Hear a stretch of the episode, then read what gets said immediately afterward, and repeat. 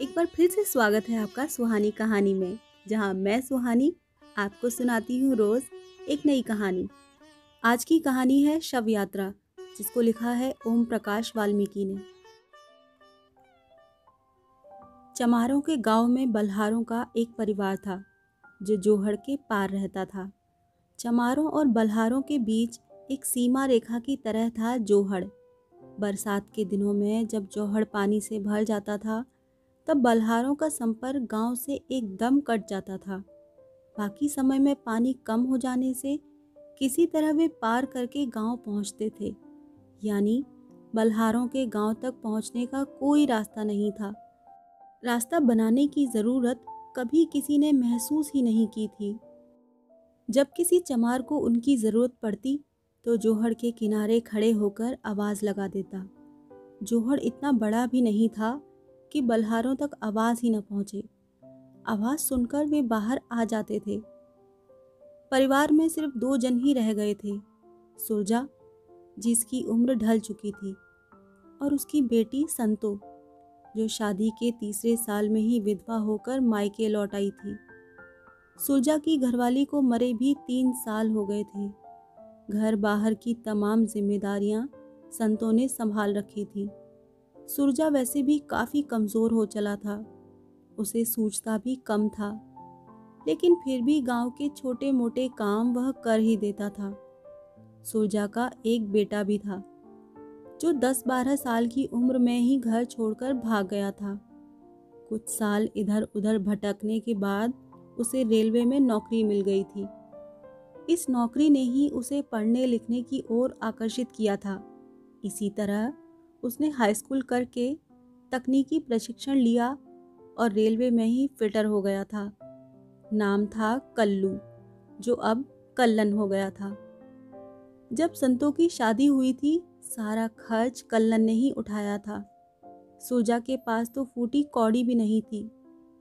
कल्लन की शादी भी रेलवे कॉलोनी में ही हो गई थी। उसके ससुर भी रेलवे में ही थे। उसे पढ़ी लिखी पत्नी मिली थी, जिसके कारण उसके रहन सहन में फ़र्क आ गया था। उसके जीवन का ढर्रा ही बदल गया था। गाँव वह यदा कदा ही आता था, लेकिन जब भी वह गाँव आता, चमार उसे अजीब सी नज़रों से देखते थे। कल्लू से कल्लन हो जाने को वे स्वीकार नहीं कर पा रहे थे। उनकी दृष्टि में वह अभी भी बलहार ही था। समाज व्यवस्था में सबसे नीचे, यानी अछूतों में भी अछूत। गाँव में वह अपने आप को अकेला महसूस करता था। परिवार के बाहर एक भी ऐसा व्यक्ति नहीं था, जिससे वह दो घड़ी बतिया सके। गाँव के पढ़े लिखे लोग भी उससे कटे कटे रहते थे। आखिर वह था तो बलहार ही, जो हड़ पार रहने वाला। गाँव वाले उसे कल्लू बलहार ही कहकर बुलाते थे। उसे यह संबोधन अच्छा नहीं लगता था। नश्तर की तरह उसे बींद कर हीन भावना से भर देता था। इस बार वह काफ़ी दिन बाद गाँव आया था। उसने आते ही सुलझा से कहा, बापू, मेरे साथ दिल्ली चलो। सरकारी मकान में सब एक साथ मिलकर रह लेंगे। ना बेटो, इब आखिरी बखत में यो गाँव क्यों छुड़वाबे? पुरखों ने यहाँ आके किसी जमाने में डेरा डाला था। यहीं मर खप गए इसी माटी में। इस जोहड़ की ढैंग पे रह के ज़िंदगी काट दी। कहाँ जाएँगे? सुरजा ने आँखें मिचमिचाकर अपने मन की बात कही थी। जैसे अतीत में वह कुछ ढूंढ रहा था। कल्लन ने संतों की ओर देखा। वह तो चाहती थी इस जहालत से छुटकारा मिले। लेकिन बापू की बात काटने का उसमें न कभी पहले हौसला था, न अब है। बस चुपचाप बैठकर पैर के अंगूठे से मिट्टी कुरिदने लगी थी। जैसे उसका सोच उसे कहीं बहुत दूर ले जा रहा था, जहाँ दूर दूर तक कोई भी किनारा दिखाई नहीं पड़ता था। कल्लन ने ज़ोर देकर कहा, बापू, यहाँ ना तो इज़्ज़त है ना रोटी। चमारों की नज़र में भी हम सिर्फ़ बलहार हैं। यहाँ तुम्हारी वजह से आना पड़ता है। मेरे बच्चे यहाँ आना नहीं चाहते। उन्हें यहाँ अच्छा ही नहीं लगता। उसकी बात बीच में ही काट कर सुरजा बोला तो बेटे यहाँ मत आया कर। मारी तो कट जागी इसी तरह। बस संतों की फ़िक्र है, यो अकेली रह जागी। यो टूटा फूटा घर भी शायद अगली बारिश ना देख पावे। तुझे तो मारी चिंता है तो तू इस घर को पक्का बनवा दे। सुलझा के मन में यह बात कई बार आई थी, लेकिन कह नहीं पाया था। आज मौका पाकर कह दिया। बापू मेरे पास जो दो चार पैसे हैं, उन्हें यहाँ लगाकर क्या होगा? आपके बाद मैं तो यहाँ रहूँगा नहीं। संतो मेरे साथ दिल्ली चली जाएगी।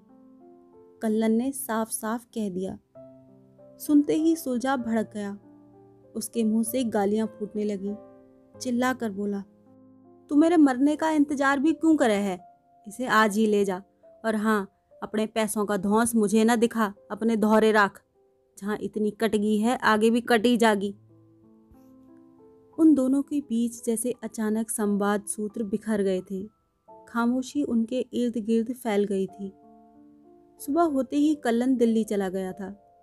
पैसों का बंदोबस्त करके वह हफ़्ते भर में ही लौट आया था। साथ में पत्नी सरोज और दस साल की बेटी सलोनी भी आई थी। बेटे को वे उसकी ननिहाल में छोड़कर आ गए थे। कल्लन ने आते ही बापू से कहा, किसी मिस्त्री से बात करो। कल ईंटों का ट्रक आ जाएगा। सुनते ही सुलजा की आँखों में चमक आ गई थी। उसे कल्लन की बात पर विश्वास ही नहीं हुआ था। लेकिन कल्लन ने उसे विश्वास दिला दिया था। वह उसी वक्त मिस्त्री की तलाश में निकल पड़ा था। गाँव में ज़्यादातर मकान सूरत राम ठेकेदार ने बनाए थे। सुलझा उसी के पास पहुँचा। ठेकेदार जी हमारा भी एक मकान बना दो। सूरत राम ने पहले तो सुलझा की ओर ऊपर से नीचे तक देखा। तन पर ढंग का कपड़ा नहीं और चला है मकान बनवाने। सूरत राम जल्दी में था। उसे कहीं जाना था। उसने हंसकर सुलझा को टाल दिया। आज तो टेम ना है, फिर बात करेंगे। सुलझा ने हार नहीं मानी। सुबह ही वह मुँह अंधेरे निकल पड़ा था। पास के गाँव में साबिर मिस्त्री था। पुराना कारीगर। सुलझा ने उसे अपने आने का मकसद बताया। साबिर मान गया था। ठीक है, मैं कल आके देख लूँगा। पर अपना मेहनताना पेश भी लूँगा ठीक है मिस्त्री जी, कल आ जाओ आप। जोहड़ पे ही है हमारा घर। सुलझा अपनी खुशी छिपा नहीं पा रहा था। लौटते समय उसके पाँव ज़मीन पर नहीं पड़ रहे थे। कमज़ोर शरीर में भी जैसे स्फूर्ति भर गई थी। जब तक वह लौटकर घर पहुँचा, ईंटें आ चुकी थीं। लाल लाल ईंटों को देखकर सुरजा अपनी थकावट भूल गया था। वह उल्लास से भर उठा था। उसने ऐसी खुशी इससे पहले कभी महसूस ही नहीं की थी। जोहड़ पार ईंटें उतरती देखना गाँव के लिए किसी आश्चर्य से कम नहीं था। पूरे गाँव में जैसे भूचाल आ गया था। गाँव के कई लोग जोहड़ के किनारे खड़े थे। रामजी लाल कीर्तन सभा का प्रधान था। रविदास जयंती पर रात भर कीर्तन चलता था। भीड़ में वह भी खड़ा था। जब उससे रहा नहीं गया तो चिल्ला कर बोला, अबे ओ सुरजा, यो ईटे कौन लाया है? सुरजा ने उत्साहित होकर कहा, अजी बस म्हारा कल्लण पक्का घर बनवा रिया है। रामजी लाल की आँखें फटी की फटी रह गईं। अपने भीतर उठते ईर्ष्या द्वेष को दबाकर उसने कहा, यो तो चौखी बात है सुरजा, पर पक्का मकान बनवाने से पहले प्रधान जी से तो पूछ लिया था या नहीं? रामजी लाल की बात तीर की तरह सुरजा के सीने में उतर गई। उसे लगा जैसे कोई सूदखोर साहूकार सामने खड़ा धमकी दे रहा है। गुस्से पर काबू पाने का असफल प्रयास करते हुए सुलझा गुर्राया। प्रधान से क्या पूछना?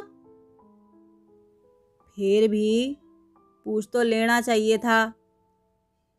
कहकर रामजी लाल तो चला गया, लेकिन सुलझा को संशय में डाल गया था। रामजी लाल सीधा प्रधान के पास पहुँचा।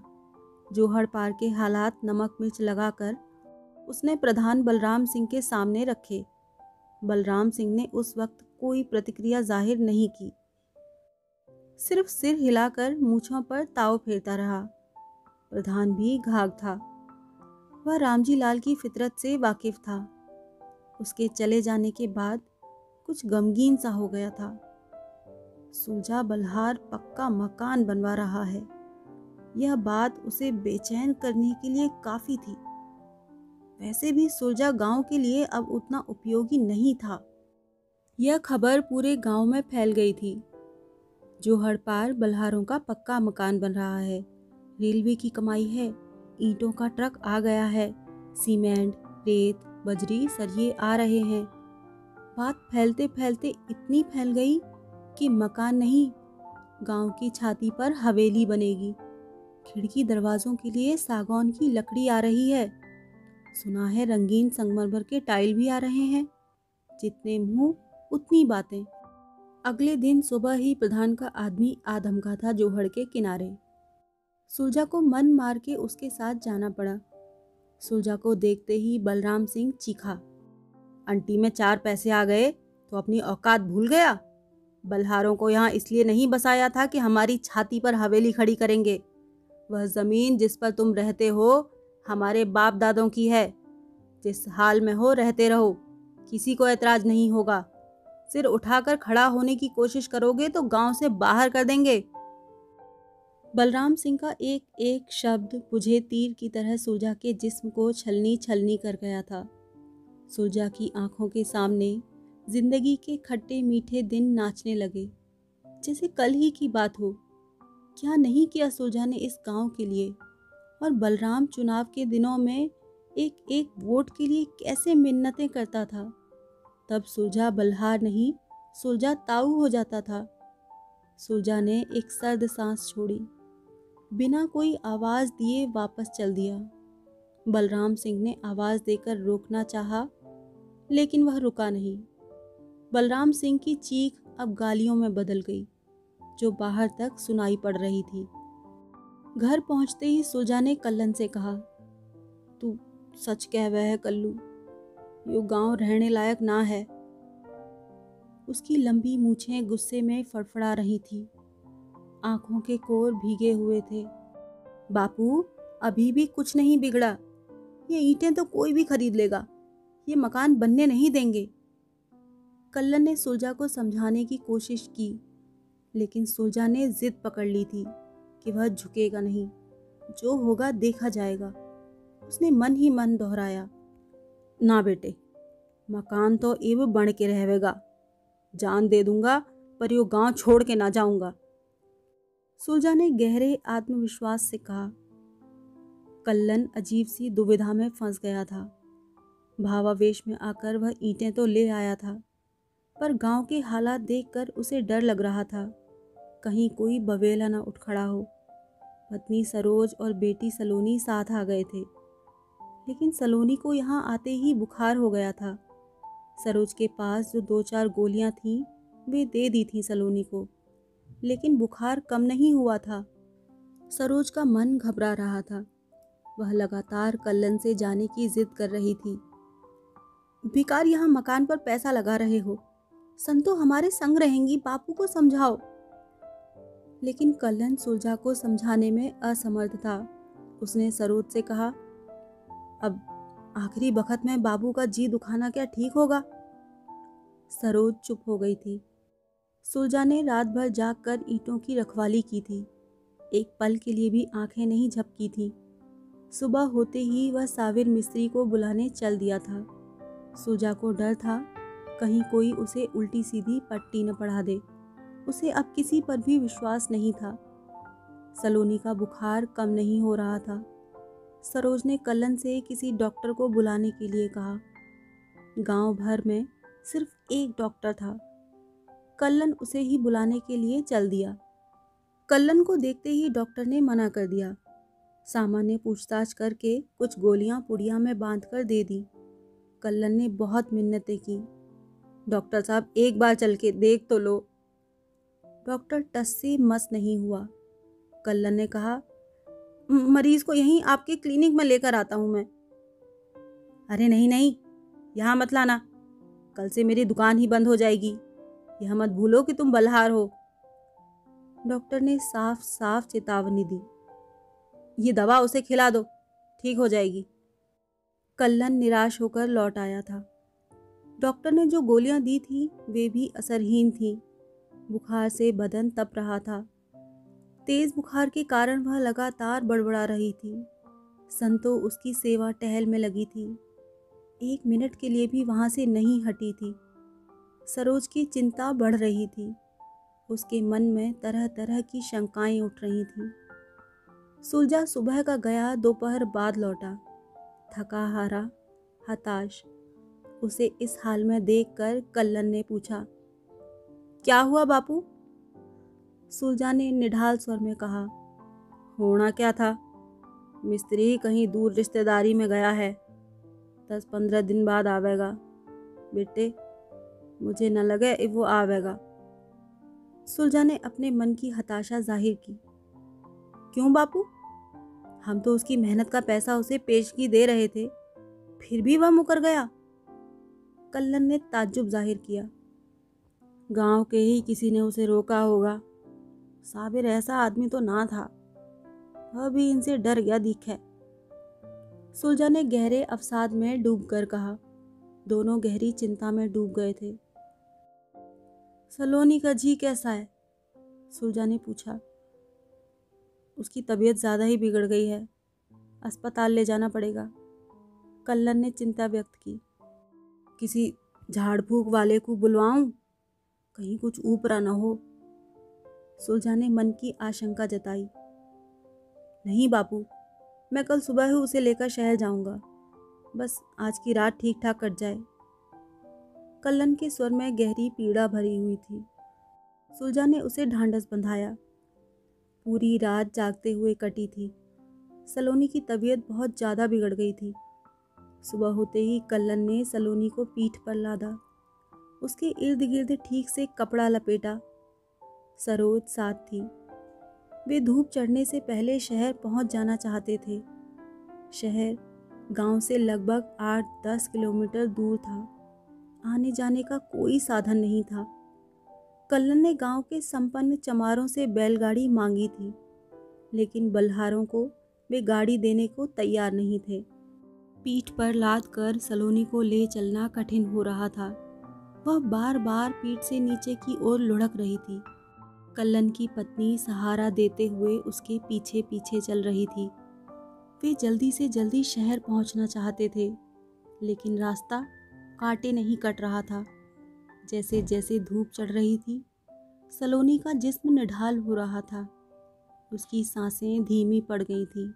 शहर आधा किलोमीटर दूर रह गया था। अचानक कल्लन को लगा जैसे सलोनी का भार कुछ बढ़ गया है। बुखार से तपता जिसम ठंडा पड़ गया था। उसने सरोज से कहा, देखो तो सलोनी ठीक तो है? सलोनी के शरीर में कोई स्पंदन ही नहीं था। सरोज दहाड़ मार कर चीख पड़ी थी, मेरी मेरी बेटी को क्या हो गया? देखो तो यह हिल क्यों नहीं रही? उसने रोते हुए कहा कल्लर ने सलोनी को पीठ से उतार कर सड़क के किनारे लिटा दिया था। वह हताश, ठगा सा खड़ा था। उसके अंतस में एक हड़कंप सी मच गई थी। दस वर्ष की जीती, जागती सलोनी उसके हाथों में ही मुर्दा जिस्म में बदल गई थी। सब कुछ आँखों के सामने घटा था। वे ज़ोर ज़ोर से चीख चीख कर रो रहे थे। रास्ता सुनसान था। उनकी चीखें सुनने वाला भी कोई दूर दूर तक नहीं था। वे काफ़ी देर इसी तरह बैठे रोते रहे। उन्हें सूझ ही नहीं रहा था कि क्या करें। सड़क किनारे कच्चे रास्ते पर सलोनी के शव को लिए वे तड़प रहे थे। काफ़ी देर बाद एक व्यक्ति शहर की ओर से आता दिखाई पड़ा। उन्हें उम्मीद की एक झलक दिखाई दी। शायद आने वाला उनकी कोई मदद करे। राहगीर क्षण भर उनके पास रुका, लेकिन बिना कुछ कहे आगे बढ़ गया। शायद उसने उन्हें पहचान लिया था। उसी गाँव का था। कल्लन को लगा, इंसान की जात ही सब कुछ है। आखिर वे उठे और बेटी का शव कंधों पर डालकर गाँव की ओर लौट चले। कंधों पर जितना बोझ था, उससे कहीं ज़्यादा बोझ उनके भीतर समाया हुआ था। सलोनी के बचपन की किलकारियाँ रह रह कर उनकी स्मृतियों में कुलाचे भर रही थी। भारी मन से वे सलोनी का शव उठाए गाँव की ओर बढ़ रहे थे। रास्ता जैसे खत्म ही नहीं हो रहा था। जितना समय शहर के पास पहुँचने में लगा था, उससे ज़्यादा गाँव पहुँचने में लग रहा था। सरोज का हाल बहुत ही चिंताजनक था। वह सिर्फ़ घिसट रही थी। टूट तो कल्लन भी गया था, लेकिन किसी तरह स्वयं को संभाले हुए था। सरोज अधमरी सी हो गई थी। उससे चला नहीं जा रहा था। सुरजा ने उन्हें दूर से ही आते देख लिया था। पहचाना तो उन्हें पास आने पर ही, लेकिन दूर से आती आकृतियों को देखकर उसने अंदाज़ा लगा लिया था। वे जिस तरह सलोनी को ला रहे थे, देखकर उसका माथा ठनका। वह घर से निकलकर सड़क तक आ गया था। सलोनी का शव देखकर वह स्वयं को नहीं संभाल पा रहा था। वह तड़प उठा था। ज़मीन पर दोनों हाथ मार मार कर वह रोने लगा था। कल्लन की आँखों से भी बेतहाशा आँसू बह रहे थे। उनका रोना धोना सुनकर संतो भी आ गई थी। उन्हें ढांढस बंधाने वाला कोई नहीं था। शहर से लौटने में उन्हें वैसे ही ज़्यादा समय हो गया था। किसी को बुलाने के लिए समय नहीं था। रात भर इंतज़ार करने की स्थिति में नहीं थे। कल्लन चाहता था कि शाम होने से पहले ही दाह संस्कार हो जाए। सलोनी के शव को देखकर सरोज बार बार बेहोश हो रही थी। समस्या थी लकड़ियों की।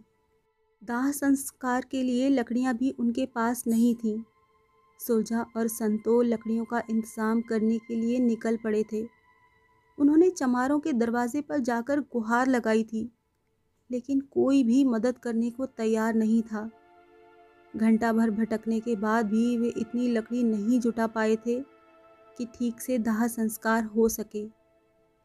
घर में उपले थे। संतों ने कहा, लकड़ियों की जगह उपले ही ले आओ। चमारों का शमशान गाँव के निकट ही था, लेकिन उसमें बलहारों को अपने मुर्दे फूंकने की इजाज़त नहीं थी। कल्लन की माँ के समय भी ऐसी ही समस्या आई थी। चमारों ने साफ़ मना कर दिया था। गाँव से बाहर तीन चार किलोमीटर दूर ले जाकर फूंकना पड़ा था। इतनी दूर सलोनी के शव को ले जाना, लकड़ी उपले भी ले जाने थे। सुरजा और कल्लन के अलावा कोई नहीं था, जो इस कार्य में हाथ बटा सकता था। बलहारों के मुर्दे को हाथ लगाने या शव यात्रा में शामिल होने गाँव का कोई भी व्यक्ति नहीं आया था। जात उनका रास्ता रोक रही थी। कल्लन ने काफ़ी कोशिश की थी। वह रविदास मंडल, डॉक्टर अंबेडकर युवक सभा के लोगों से जाकर मिला था। लेकिन कोई भी साथ आने को तैयार नहीं था। किसी न किसी बहाने वे सब कन्नी काट गए थे। रेलवे कॉलोनी में अंबेडकर जयंती के भाषण उसे याद आने लगे थे। उसने उन तमाम विचारों को झटक दिया था। गहरी वे तृष्णा उसके भीतर उठ रही थी। उसे लगा वे तमाम भाषण खोखले और बेहद बनावटी थे। कल्लन ने सुलझा से कहा, बापू और देर मत करो। उन दोनों ने कपड़े में लिपटे सलोनी के शव को उठा लिया था। स्त्रियों के शमशान जाने का रिवाज बल्हारों में नहीं था। लेकिन संतों और सरोज के लिए इस रिवाज को तोड़ देने के अलावा कोई और रास्ता नहीं बचा था। संतों ने लकड़ियों का गट्ठर सिर पर रख कर हाथ में आग और हांडी उठा लिए थे। पीछे पीछे सरोज उपलों से भरा टोकरा लिए चल रही थी।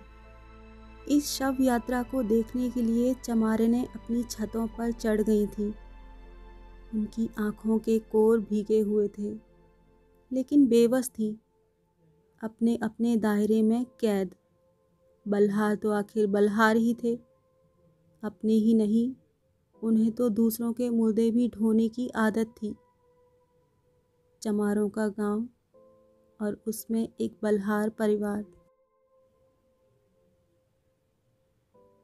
अभी आप सुन रहे थे शव यात्रा, जिसको लिखा था ओम प्रकाश वाल्मीकि ने। मिलती हूँ अगली कहानी में। तब तक के लिए विदा।